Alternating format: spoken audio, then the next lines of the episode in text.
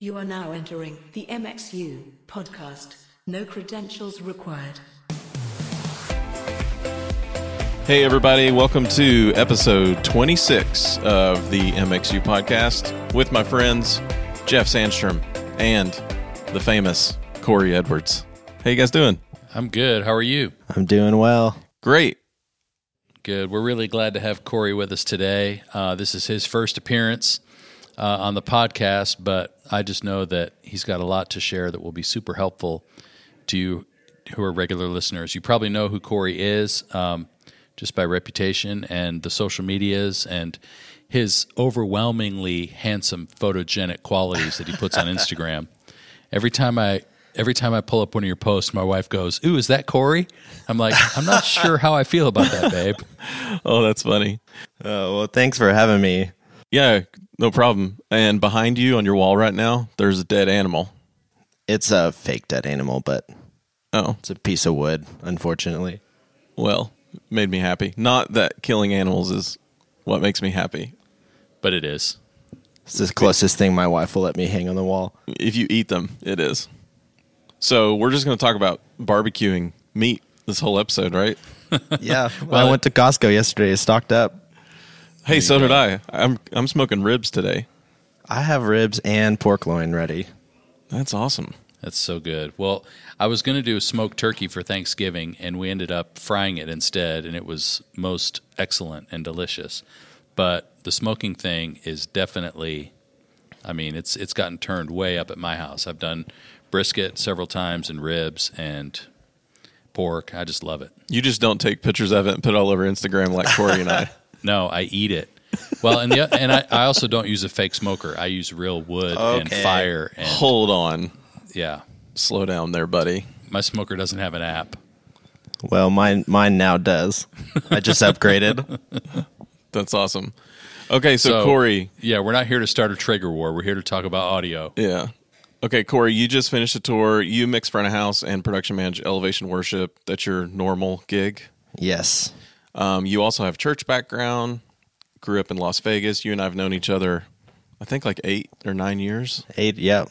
I've known like- Jeff. I was thinking about this today. I've known Jeff a little longer, actually. What? Yeah, so I was trying to think last night when I was getting ready for today. I was trying to think about the first time we met. And it's been, I think, at least 10 years. Yes. It was, I know for exactly when it was. It was in 2009 on the Tomlin tour. Yep. You guys came through, and I was 15. Crazy. Yeah. You were my hero. Oh, gosh. You still are. Well, thanks. A lot of miles under the bus since then. Was that in Vegas or was that at Willow? That was in Vegas at Okay. Canyon Ridge. Okay. Gosh. That was the Hello Love tour, right? Yep. With Israel and New Breed and Tomlin. Yep. Man, that was a long time ago. That's when you guys had that Nexo PA. Yep. That's awesome. Nexo PA and a PM5D console. Okay, I was looking on eBay today because I saw uh, Toby posted he bought a PM5000 on eBay for 800 bucks. That's amazing. Yeah, isn't that crazy? So I'm like, what? What other kind of old consoles are on there? And there's a PM5D on eBay for 1500 bucks. There's a 1D for 1500 bucks. Oh my gosh. That's crazy. Yeah, but XL4s are still like 20 grand. Those are the ones we want. Yeah, exactly. I'm not going to spoil anything for anybody, but be on the lookout over the next year for some extra special content coming from us regarding an old console. And that's all I'm going to say about that. Whoa. I don't know what you just did there. I may have let a cat out of the bag. I'm not sure. Awesome. Um, so Corey, you just wrapped up the Elevation Hillsong Casting Crowns tour. Yes, we spent four weeks out doing that. Um, and that one was very unique for me. I was production managing and mixing for Elevation, but the tour asked me to production manage the the whole thing. So it was kind of double dipping, and um, it was quite a learning to balance the two. So that's a big job. Usually, like an arena show, the production manager is just production managing, Yeah. but you also had to mix one of the bands. Yep, and take care of the them with their show and their set. Um, Yeah. which which turned out awesome. I was really happy with it. So So you're up at 6 a.m. every day and not back in the bus till 1 or 2. Yeah, on a good day. We And were then- usually done by one, um, and then we showered and got back on the bus. So how did you manage, like, did you even think about mixing during the day? Or is it just, Yes, okay, oh, yeah, yeah. and I got to go mix?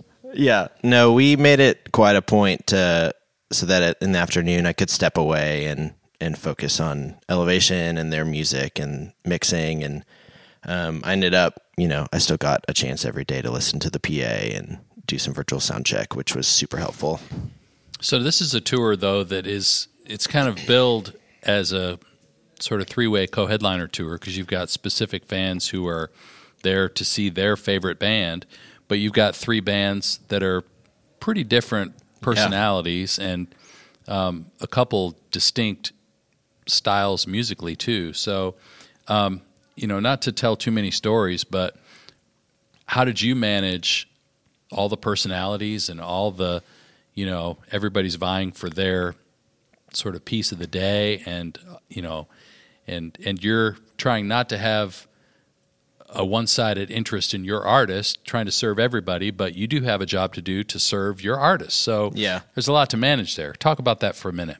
Yeah, it was um it was definitely a new experience um having Hillsong and Crowns um co-headlining and then Elevation was opening but they were still quite a big part of the night um just from an experience standpoint. Um and it was it was a lot of relationship building um ahead of time on site. Um it was um I was lucky enough the two other engineers on the tour were are good friends of mine and um, so I kind of know them and knew their style. Um, so when I was specking PA and specking consoles and the audio package, um, it was it was really trying to find something that fits the bill for everybody. Um, and then you know when it comes down to tuning and how we deployed the PA, you know we have quite different low end requirements with the three artists, um, volume differences. So you know, I think the final product turned out really, really beautiful. Okay, so talk about that. So the volume difference thing. So Elevation, Casting Crowns, and Hillsong. Was Elevation the loudest band? So, uh, some nights, whenever I really was feeling the PA, it was, you know, we, we sat closer to 100, but, um, you know, being in both seats, um, I had to be very conscious of the volume, Yeah. um, of you know starting the night off and not wanting to ruin everyone's ears, but also staying true to what Elevation does yeah. and you know the experience that you know we want to present to people um, watching. So um, it it ended up you know pretty normal actually. Like everyone kind of mixed between ninety six and hundred. Oh, okay. You know, nothing crazy loud, nothing crazy quiet. I've always Um, wanted to hear Casting Crowns at 100 dB. Yeah, it was awesome. I bet the soccer moms, no, soccer grandmas even probably just loved it at 100 Yeah, dB. all the, all the front row people loved it. That's awesome. What was the PA? You mentioned trying to pick something that worked for everybody. Yeah, so we uh, we got lucky. We ended up with um, the new D&B, GSL, and KSL um, everywhere. So um, we had GSLs on the mains, and then we had KSL on the sides, and the 270 hangs, and then SL subs on the ground. And what were the venues primarily? Um, we were in A level arenas, so we were in ten to thirteen thousand seat rooms every night, um, and we we almost were a sellout. So we had two or three venues that we didn't sell out, but we saw about two hundred and five thousand people over the seventeen shows. Jeez, That's It really incredible. cool. So for the last uh, last month or so with Lauren Daigle, we've had GSL as well, and that that's an incredible experience. I mean, Yeah. it's it's it's a it's a different deal. Just stepping on the gas with with that particular PA, it's it's pretty stunning. Yeah, it was it was fun and it was cool to experience uh, a PA that's entirely cardioid, um, which was part of the reason we really tried to get KSL as the outs so that we could, you know, the entire PA is true cardioid and um, you know we had one of the one of the artists concerned about back pressure off the PA, um, and we it ended up great. you know, you still get some of that, but it's such it's so much more clean behind the PA, and it lets the monitor engineers do their thing way more true to you know what they need to do versus dealing with the back pressure and the, the low frequency coming off the mains. Yeah, that's awesome. So, not to make it a D&B commercial, but we just um, MXU actually designed a PA for Transformation Church in Tulsa, and they bought this arena in town that's 130 feet from a neighborhood, and that wall on the side of the building, it's not even like block. It's drywall and like aluminum, like a warehouse building material. It's not ideal at all. No. So we chose um, KSL because of the cardioid and with the ray processing, how we could control everything. So uh, last week, week before Thanksgiving, I went out there when it went in to be there for the end of the commissioning, and I hadn't even heard that PA before, which is kind of like you design a PA and never heard it. Well, Yeah. it- it's KSL, and like it's the only thing that does what that does. But I stood behind the PA and could not believe how quiet it was. Yeah, Like it's you- amazing. You hear companies say like, "Well, our speaker will do 137 dB, or it's super cardio, or whatever," and you're like, "Is this marketing BS, or is it actually real?" Oh my gosh, it's real Yeah, it's pretty crazy actually. Like I heard slapbacks in the room I couldn't hear before from behind the PA because with the rental PA we had in there before, it was so loud I couldn't hear anything. But now because it's so quiet back there, I'm like, oh my gosh, we have acoustic problems everywhere. yeah, and So- it's I think it's misunderstood a little bit the cardioid thing. It's not dead quiet behind the PA, but it's No. very controlled, and it is it is quieter. But um, you know, I think from the bands and the artists and the monitor engineers, they all really loved the experience of being able to stand behind it and not not deal with this overwhelming low end. Well, because you talked about back pressure, and in the same way that a cardioid microphone has at the 180 rejection point, there is some frequency information that's coming straight off the back of the mic that's similar to the way a cardioid PA will work. And so you just have to be careful about the way it's deployed to be able to make sure that's not going in the wrong place. Um, Yeah. So you're right. Yeah, it's not silent, but it is more manageable, I think. And it helps too, like with some of the rooms we were in, with some of the reflections and the curved, you know, some of the rooms are round. So we're dealing with lots of reflections and, um, and so to be able to control that even more so um, was was really great, and it, it was able we were able to get a really consistent um, coverage and consistent sound every night, um, which was awesome. Okay, so there's an elephant in the room we haven't talked about yet. And we started doing math and Cory, you just showed your age. Yeah, You're 25 I'm 25. and you just production managed the biggest Christian tour in America of the year and you're mixing for elevation worship. What the heck have you done? And by the way, when you told me that we met when you were 15, I, I just kind of had to gulp a little bit because I was not 15 when we met. like I know your background and I know your journey. You and I are really good friends. But talk about growing up at church. Your dad is on staff at a church. He does production, and then that led you to Central, and then you ended up in Nashville. Kind of talk us through that. Yeah, so I grew up a musician. I played drums, I played guitar, um, and loved it. Um, since I was three, I've been playing music and taking lessons. And um, you know, my my parents tell funny stories of them walking into a music store as a three year old, and the teachers being like, "We're not going to bother with him," and um, but they we convinced them, and you know, I took ten years of lessons playing drums and um, and ended up one day needing to mix. No one was there, and I was like, "Well, I'll, try it, try it." And uh, that was in you know elementary school, really. and uh, fell I fell in love with it because it for me it was a it was a seat where I got to kind of do all the things that I love, which was you know drums and guitar, and I got to put all the pieces together.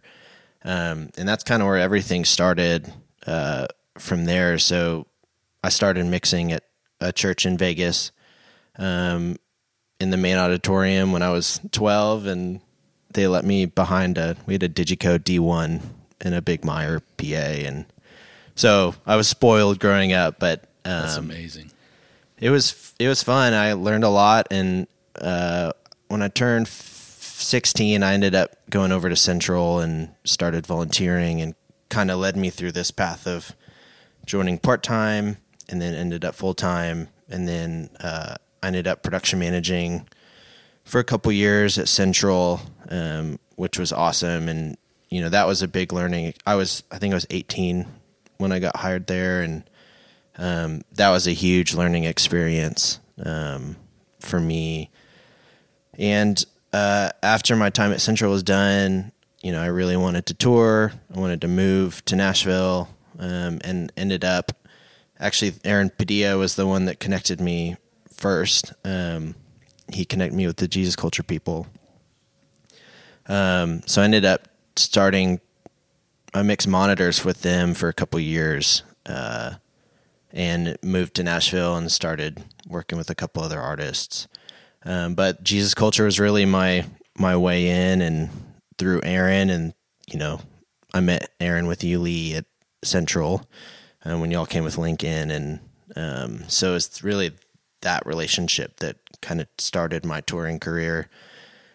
Um, and uh, and then I worked for a couple different artists there. And once I moved to Nashville, um, and then I ended up working for Lauren Daigle for a couple years, um, and then now I'm with Elevation, um, which has been fun to kind of circle back because at the end of the day, Elevation's a they're a church, um, and what they're doing at home um, is definitely like high. It's the highest thing on their priority list, so it's kind of fun to to circle back around with a artist that I tour with, but I also get to be around the church and what they're doing and support those guys and um, help take what they're doing at home um, and kind of execute that out on the road.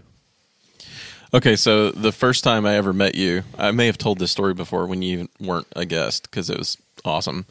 I'm at Central. Drew brought me out there to help do something with audio, like whatever. And I'm at the console, maybe like an hour before service, and there's this young kid, 16 years old probably, on the lighting console. And he just got in ears in and he's just, you know, typing away, and making lots of noise on the loud keyboards. And and then the service starts and there's no one on the lighting console anymore. And that kid is now on stage playing guitar. And I'm and I looked at the guy that was with me and I'm like, Is there no one on lights? And he goes, Oh, he's playing guitar. He programmed everything and printed it all to time code and he's firing loops on stage also and it's running the console. And that was you. Yeah. So, for you guys who don't know Cory as well as we do, not only is he a musician and a front of house guy, but he's also a pretty darn good lighting designer, lighting programmer, production designer. I mean, it, yeah, it's crazy. I'm very confused in my Yeah. in my career, but it's I love I love doing it and uh, so I've embraced it and I just go for it. You know, I think a lot. I think a lot of it goes back, though, even to what Daniel said on our last episode. Of here is somebody who, as a kid, was given an opportunity to just dig into something that you really loved, and it lit something up inside you that was Yeah. like, I'm, I've gotten bitten by this production bug, and whatever I can do to be a part of any of it, it's like I want to learn it all. I want to be an expert in all of it, and it's going to be the way I choose to spend my life. You know, and you've you got that as a as a little kid. Daniel got it at, as a twelve year old. You know, so there's this sort of theme of gosh, somebody who's willing to give a kid an opportunity to just explore something that lights them up, and you never know how it can change your life. It's awesome. Yeah.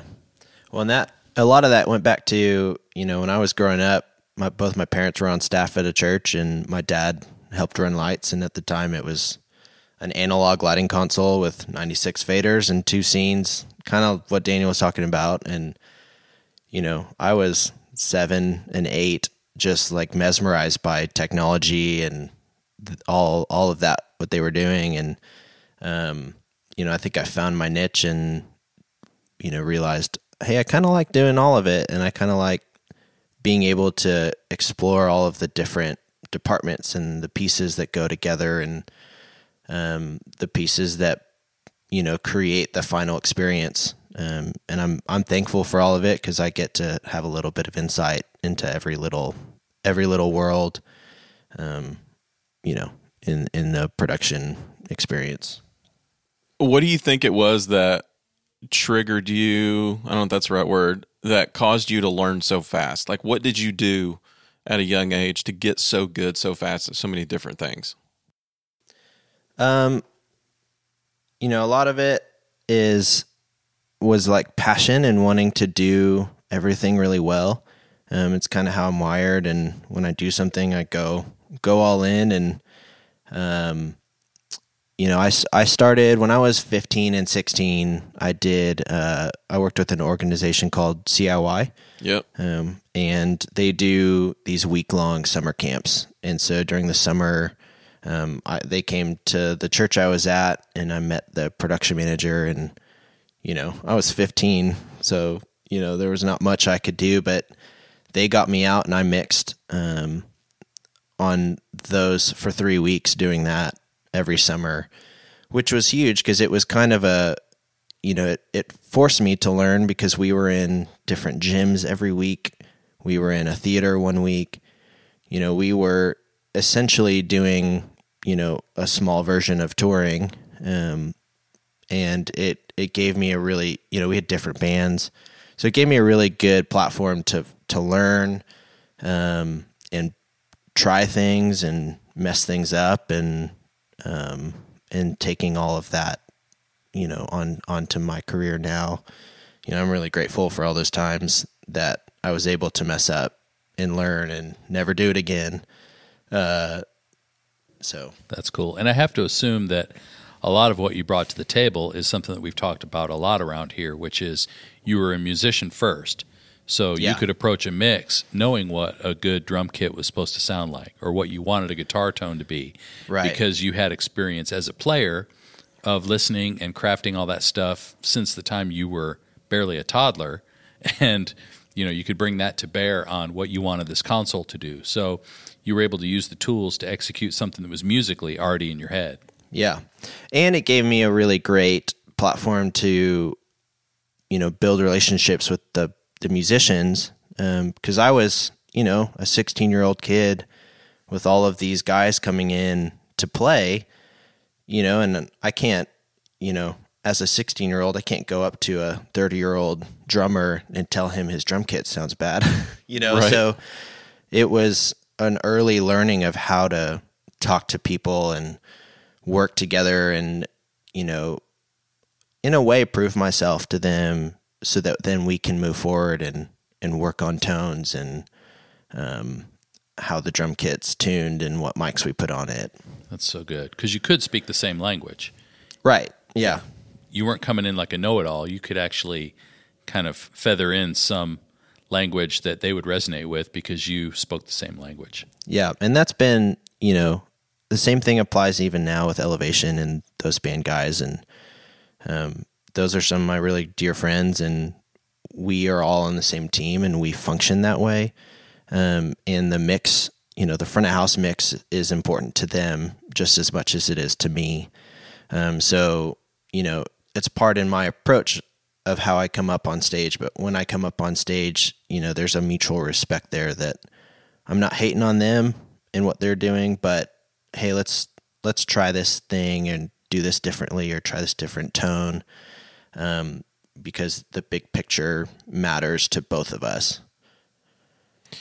Okay, cool. Can we geek out on audio for a minute? Heck yeah. Okay, so what are you doing on the console right now that's like new or fun or like trying something interesting? You're always trying cool stuff that I'm picking your brain about. So what's what's the latest? Um, I'm doing a couple.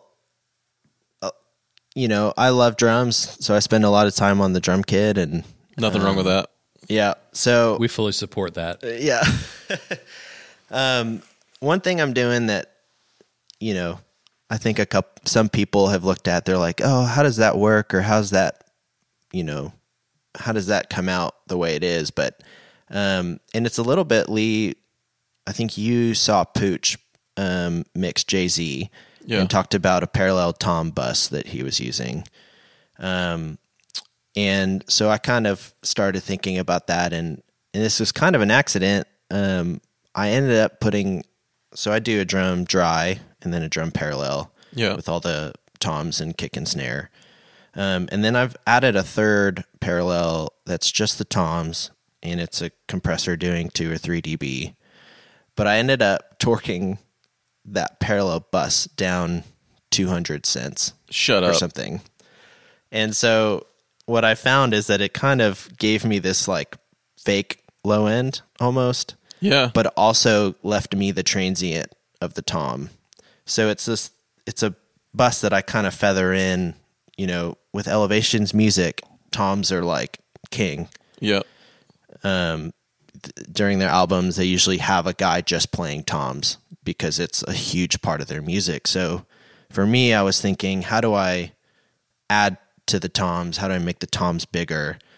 Um, and so I, I started playing with this and I kind of feather it in on certain songs and it just deepens the tom and And you're just using torque to detune. You're not actually re EQing the bus. You're just Right. taking the original Yep. tone and just detuning the toms as a group. Yep. That's yeah. awesome. So it's it's it's kind of a funny thing to listen to by itself, but with all of it together, it kind of adds this fun little extra magic to the toms.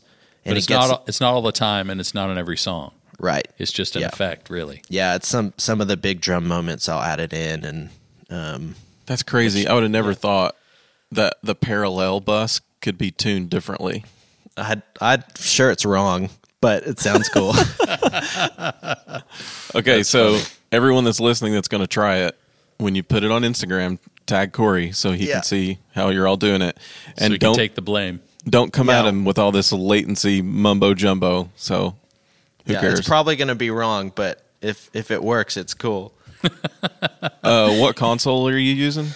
So right now I'm on uh, we're on Digico. Um, it's what they've got at the church, um, and then so we're using it on the road. Um, Which they're- Surface?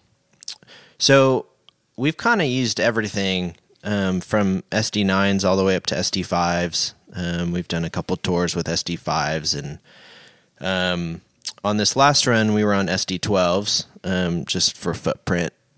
You know, we wanted something small that didn't take up any room, um, which was my first time touring with the SD5 or SD12.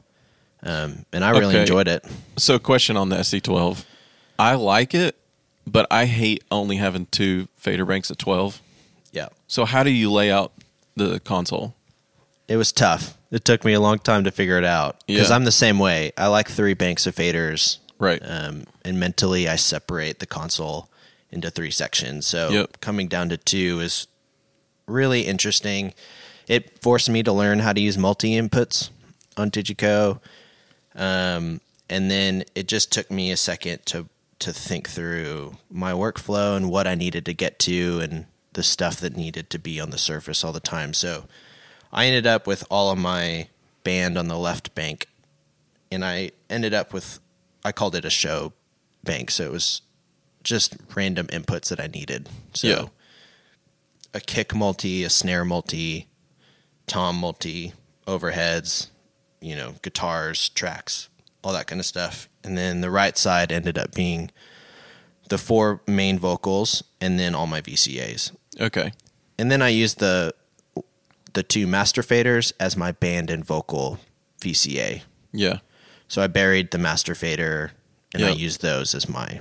That way I could leave this the right section as band VCAs and not get the two all mixed up. Where do you put your vocal effects beside the vocals? So I buried them, which I don't normally do, um, but I had a quick way to get to that bank. Um, but I also did a, a bit more automation than I would normally with all of the effects, so that I just was left with, you know, a reverb VCA and Okay. a tap delay VCA, so I could kind of adjust those as needed. That makes sense. Jeff, you've used that console a lot, haven't you?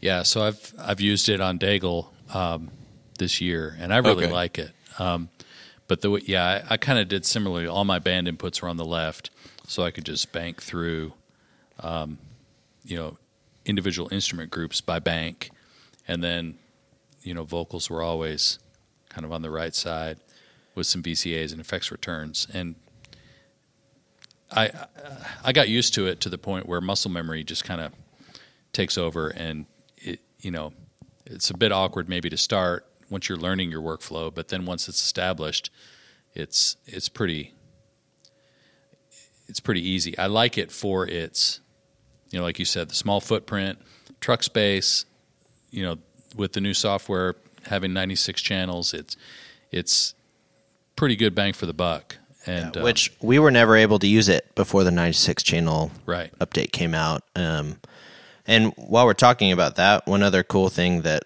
I think I'm doing that I kind of figured out because I needed to figure out how to do something like this is we have four, sometimes up to six worship leaders um, that that travel with us, um, and they're all important. None of them are background singers. You know, Yep. they all lead.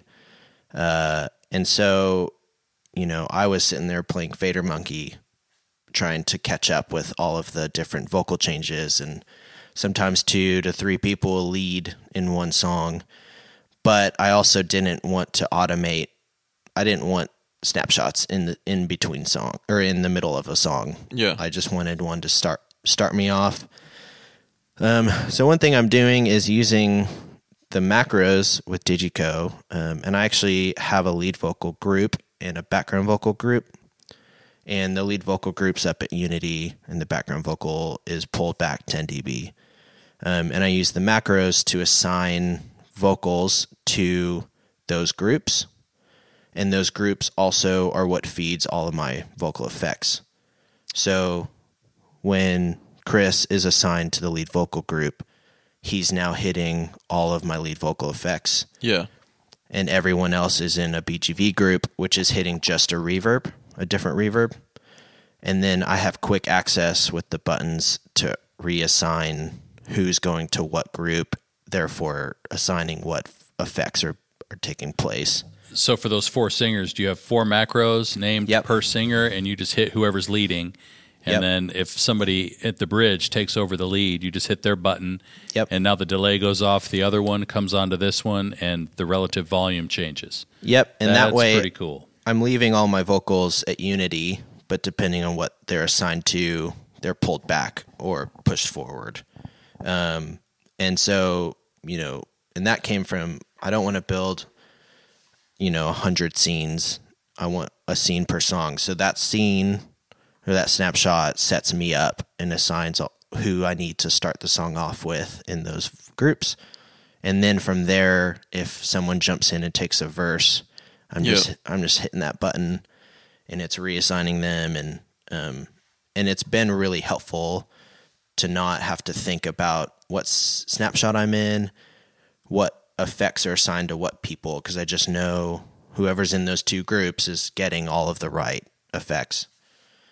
Because it's a lot, you know. I have ten, I think I have eight or ten lead vocal effects that I'm running, so trying to turn those all on and off uh, with auxes became quite an issue. So I wish every console had macros. Like Digico's are the only one doing that Yeah. that that I'm aware of. And also, am I the only guy that wishes there were 48 faders on consoles again? Nope.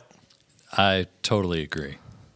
I mean, I love the flexibility and how much IO we can have now, but like bring us the faders back. Like even if they were crammed together, you know, like I don't care. I just want more faders.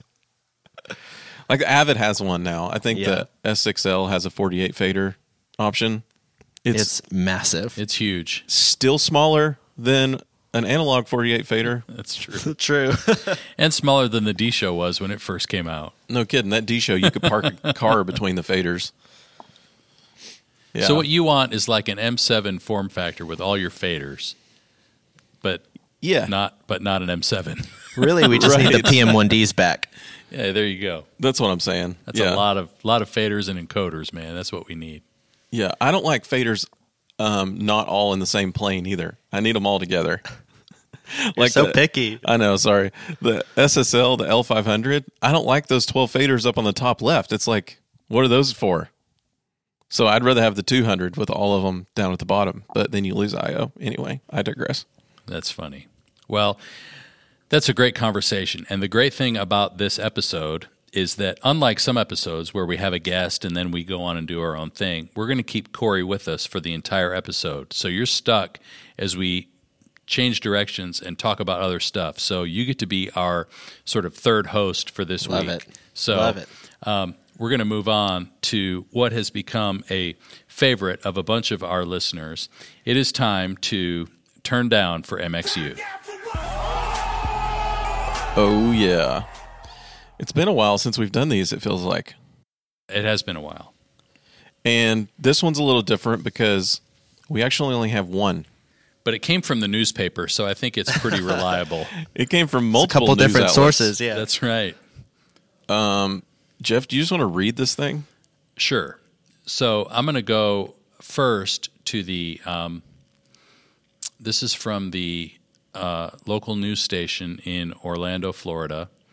Um, this is a very sort of generic version of the story, but um, the headline is 222 noise complaints filed against Action Church in Winter Park. So if any of our listeners are here from Action Church, you can write in and let us know more details. But basically, since December of 2018, so in the last year, uh, more than 200 complaints have been filed for noise coming from Action Church, according to the Seminole County Sheriff's Office. So these people have not just complained to the church, but they've actually filed official complaints with the Sheriff's Office. Uh, 222 noise complaints have been filed, and the residents who live near the church said the music is too loud, especially the bass. So Action Church said it has lowered the volume, but residents say they can still hear it at different hours of the day, including very late at night. While the lead pastor said the church does not play music past 10 p.m. Now, for those of you who know Winter Park, Florida, I think that's the problem. Is 10 p.m. is extremely late to some residents of Winter Park, Florida. Been in bed for three hours. These already. are people who eat dinner at 4:30 and go to bed right after Wheel of Fortune. So, um, you know, I think there's an issue, but um, we don't really have many details from this uh, news outlet. They were just basically stating the facts. So, Lee, you found another article that has a little more detail. Yeah. Eh, I was looking for some quotes from the neighbors.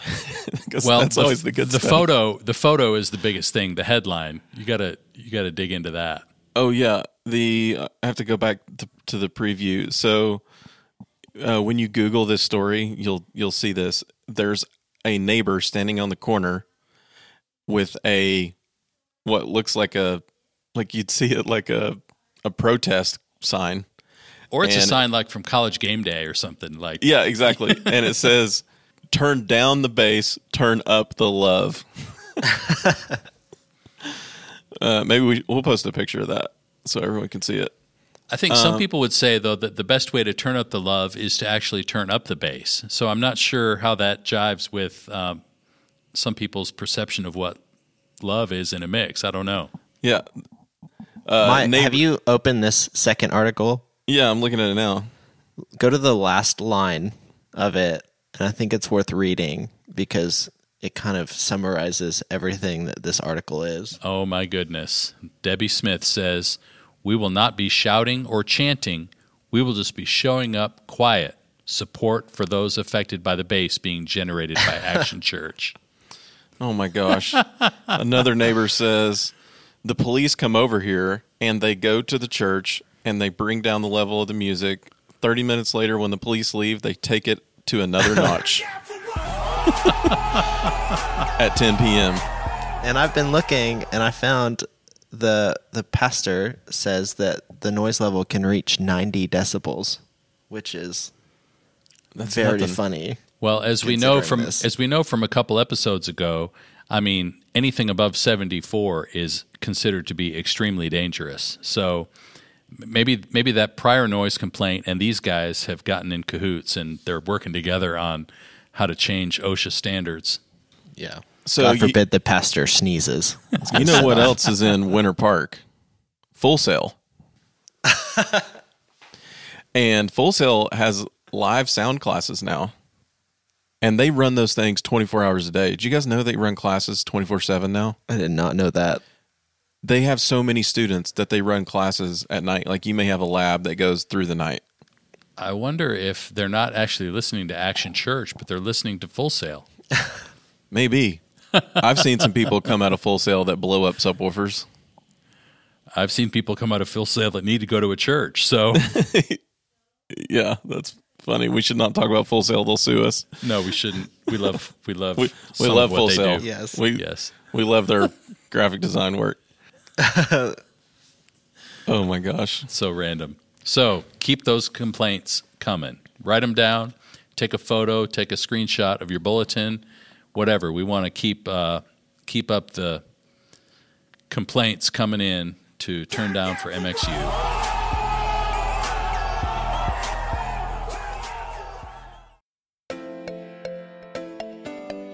Okay, so yesterday I posted on Instagram uh, to send in some questions. We've never done this before, so I thought it'd be fun to take some some questions and we can answer. And Cory, there's a couple in here I want you to answer. These have been really good. I was I was really surprised at the quality just from an hour or so being on Instagram. How many good questions we got. It's fun. Okay, so this first one, um, he's asking about Wi-Fi, and I think this is interesting. Like at some point, we should maybe have a production IT specialist and talk through some of this stuff because we're all bad IT guys. I know I am, but we need to be better at it. So this question is: What kind of devices do y'all use to get your own Wi-Fi? So I think what he's asking is what do you use to set up a production network? So, like Cory, w- when you're touring, you're carrying a lot of stuff with you, I'm guessing. Yeah. How do you sort that out? Do you let Spectrum do all that, or how's that work? So we um Spectrum's just kind of changed their whole infrastructure over to fiber. uh, Okay. which has been great. So the whole PA is actually driven over fiber over Dante. Um, so um, with it being fiber, we're able to get lines from the stage or from front of house or vice versa. So um, we usually have the venue tie us in somewhere, um, and that hits just a big network. And then um, at front of house, we have a pretty hefty router because we use tablets to tune. So he'll walk to the top of the the bowl and and listen up there. Um, and he has a tablet VNC'd into the drive computer, so he can make changes and adjustments remotely. I'm going to butcher this, but let me tell you what we did at the church. Jake Cody is really knowledgeable when it comes to networking. I'm not at all. So back off when I screw this up. So we had our local IT team allocate us our own network off the main pipe that comes in. Turns out that 99% of the staff only use about 1% of the bandwidth needed and the 1% production staff use the other 99%. So we have a very large pipe that's dedicated to us and then um, all of the devices on our team, all of our laptops, computers at front of house, video, like everybody, they're all on the same production network. And then you can even have someone go in and dedicate this device needs priority, this one doesn't, so on and so forth. So we have multiple networks like that. Some networks are tied into the internet, some of them aren't, because not every device needs to be on the internet. So that's basically how that goes. But um, I feel like we should at some point get an IT guy on here. That'd be good because they could talk about a lot of other things too, like wireless networking of microphones and packs and all that kind of stuff too. One time I was at a bar in Vegas and there was a guy mixing on a Mackie tablet and it was unprotected and I downloaded the Mackie app and mixed along with him. It's amazing. It was uh what's that? That that might be my favorite thing ever. Commonwealth. That's the place. Isn't that the that's name of that? The, the one that the speakeasy under the stairs? Yeah. yep. Okay. Okay, so we got several around the same theme. which is um, one guy said, Where do you start with a new volunteer who knows nothing? Another guy said, What's the first thing you should teach a volunteer who wants to run audio? Any tips on starting new people and getting uh, sound going? So, um, what would you say, Cory, as somebody who started super young, um, but has been around a lot of church teams? Like, other than making sure they have a subscription to MXU now, um, what is what is like the the foundational groundwork first steps toward bringing along new people? Um, i think i think for me it's it's getting someone comfortable um, at the console and then getting someone listening constantly. Um, you know when i when i was growing up I just I sat behind the engineer and I watched everything he touched and everything he did. And I and I listened for the things he was adjusting and I asked questions of okay why did you just change that EQ and um but there's also a little bit that I've I've noticed of people who are very like scared of the console. So when they first get started mixing they're really hesitant of doing anything because they don't want to mess something up. Um, and so I think it's kind of a two part thing of, um, and I think Lee, you guys at Bayside do this really well. Of you guys have A2s who babysit the console during the message and run portions of it, but are not 100% responsible for the mix over the weekend. Right. Um, but they're there and they're watching and they're learning and they're getting hands on the on the console and turning MC mics up. And as small and simple as that sounds, it's actually really significant because you're you're learning how to do that. And at the end of the day, when you're mixing the band, it's just a bunch of other microphones, just like that MC mic is. Right. Just getting used to the fact that when you touch this fader, it's not going to break, and you're Right. Right. You know, you can push it this this far, this fast, this way, and it actually responds. And you know, just getting comfortable with the actual working of the console is is a huge a huge point. That's great. Well, and I think I think EQing a voice is really important too. Um, there's this really funny system engineer that I've worked with over in Germany a couple times, and he tunes the PA with a 58 straight into the straight into the PA. He makes funny noises and weird sounds, but the final product is is really amazing. Um, you know, and for in a world of pink noise and smart and music, for him to just have a microphone, um, it kind of reminds me that it's important to know how to EQ something as simple as a voice because it it's kind of the foundation of everything else that we're doing, and it's training your ear to listen for frequencies rather than looking at frequencies and you know looking at how things should look and and feel. That's pretty gangster. You use a 58 and tune a stadium. It's awesome. You think about it, it's like it- it's the most important thing they're going to hear. Yeah. That's pretty pretty smart. Um, I would add a different angle to this in that if you think about the experience you're wanting to provide for the volunteer, like reverse engineer this. So the first thing we always think about is okay, what do they need to do to learn how to hit the recorder, turn on this computer? Like, what if we think about onboarding the volunteer and what type of experience do we want to create for them? So, if you were a volunteer, what would you want to be doing? Is the refrigerator stocked full of water and maybe some soda or some Gatorade? Is there coffee around? Or is there comfortable seating so that when we're all just standing backstage, we're not all just standing around? Like creating the environment that people want to come back to doesn't always involve gear. It involves are we creating spaces for people to be comfortable, that they want to be here? Can they bring their kids around and stuff like that? So that's something I've encouraged our team like this Christmas. You know, we have a meeting like, hey, is there anything different we want to do? Well, the tendency is to always go, well, what do we want to do technically different? But this year we went, no, what type of experience for our team are we going to do different? Let's not do anything new with gear. Like what we do is great. And there's nothing wrong with it. But what can we provide on the experience side for the people that we can change? That's really good. Make it a place that they want to come back to to serve. It's like, hey, this is fun to be around. These guys care about me. The experience is cool. Okay, now what can I learn? Yep. Th- That's really cool. All right, so because we have Cory And because we're entering into uncharted territory for us, we actually got a couple of questions related to lighting, and I wanted to get Cory's take on this.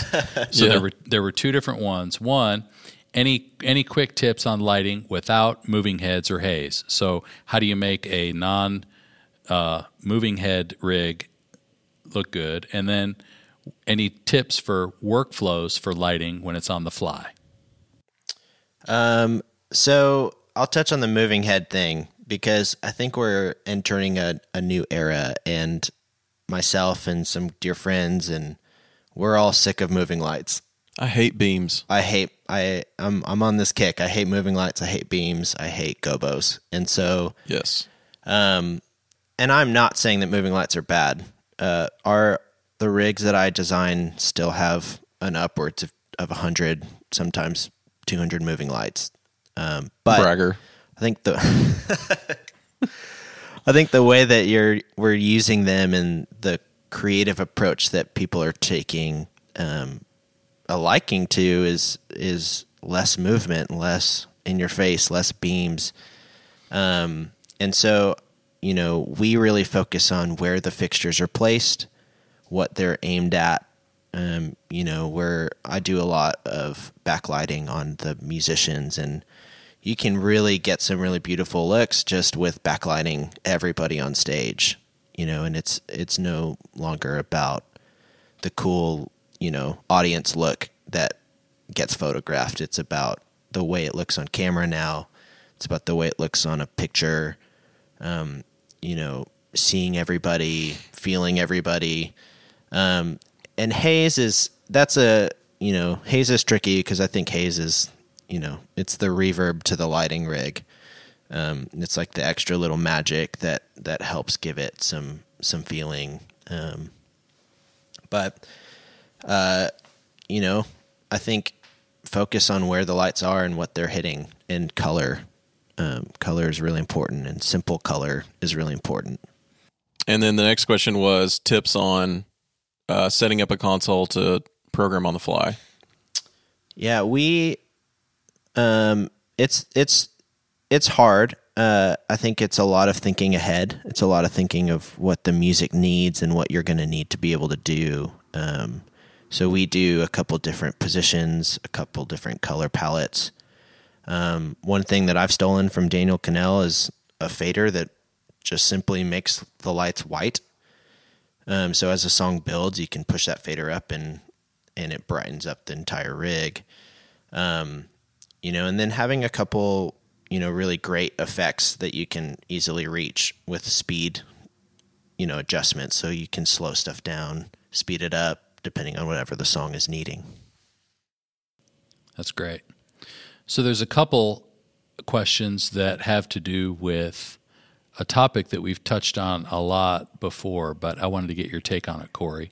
Um, just advice for a person who's mixing when their band on stage is less experienced or maybe less skilled as they would ideally need to be to pull off an amazing version of whatever X worship band would do. Um, whether it has to do with just they've reached their capacity and where they are and they need to practice more, or whether it's they just don't care or they're just not experienced. Like, how do you deal with, or what advice would you give to somebody who's dealing with a band that is giving them all they've got, but they're just not that great? I think the first thing that comes to my mind is just grace. I think, you know, the reality is is that we all want to do something at a certain level, but there is a journey that you have to take to get there and I think everyone's done that. Every great huge worship artist, every church band has has gone through that journey. And so I think that people are in different stages of that journey to get to that place where they're crushing it. Um, and I think it's, I think for me, it's learning grace and understanding where you're at currently and walking through that with everyone. Um, and if you have advice to give and if you have, you know, things to input, to do that with grace with your band as a group of people moving towards a goal. Um, I think the worst thing you can do is walk up on stage, guns a blazing, to people who don't quite get it, who are going to look at you like, well, that guy was really mean and he just yelled about a bunch of stuff, but here we still are in the same spot. Um, and I think it's really diving into specifics and, you know, taking the little things and working on them and then moving into the bigger things and kind of doing it one at a time instead of walking up and throwing up all of the things that everyone's doing wrong. So that's not it's not helpful. Yeah, Yeah. you're saying one thing I was thinking about is you got to go slow and be okay with going slow. Also, Yeah. oh yeah. uh, someone told me, "Hey, you can paint the walls of your church pink as long as you do it one square foot at a time per week." yeah. it's like just go slow and be okay with this process being a lot slower than you want it to be. Well, I think some of it might start with simple things like, gosh, you may not be able to increase the skill of your ability as a guitar player, but you can make sure your guitar is in tune. Yeah. You know, so let's start with things that are easier to control. You know, you might not be playing the solo that leads out of the bridge into the next chorus, but man, we can sure make sure that those root position chords are in tune. So that's good. Baby steps. It's Yeah. awesome. Cory, thanks so much for being here with us. Yeah, of course. Thanks for having me. Man, this has been a blast. I I, I know that we'll have you back, and I hope you'll uh, endure us and come back because I think there's so much that you have to bring to a conversation like this that is worth continuing to have and continuing to share. So thanks for being here. Yeah. Well, you've done it. You've wasted another hour listening to us, but thank you again for tuning in. For all of you who enjoy our podcast, um, I, I hope that you're getting something from it that's helpful. Um, we wanted to remind you of a couple things coming up. We've got our next MXU Live event in Anaheim, January 15th. We still have tickets available, and we can't wait to see it. We're about six weeks away, and we have some special surprises in store. Lee and I are going to be joined by Robert Scoville and Pooch Van Druten, and it's going to be an all day, four way conversation about how we can all get better, and we can't wait. Awesome. And last week, Jeff and I were in Vegas shooting new content for MXU Now. Pretty excited about that. We shot a ton of videos on mic placement, how to mic a drum kit, how to tune a drum kit. Um, some great stuff that you've all been asking for. We're super stoked about. And Adam Taylor was on some videos, so we got some new faces. Cory, I think you should be on some uh, lighting videos next year with Daniel. Yeah. That'd be it. awesome. I think that'll be great.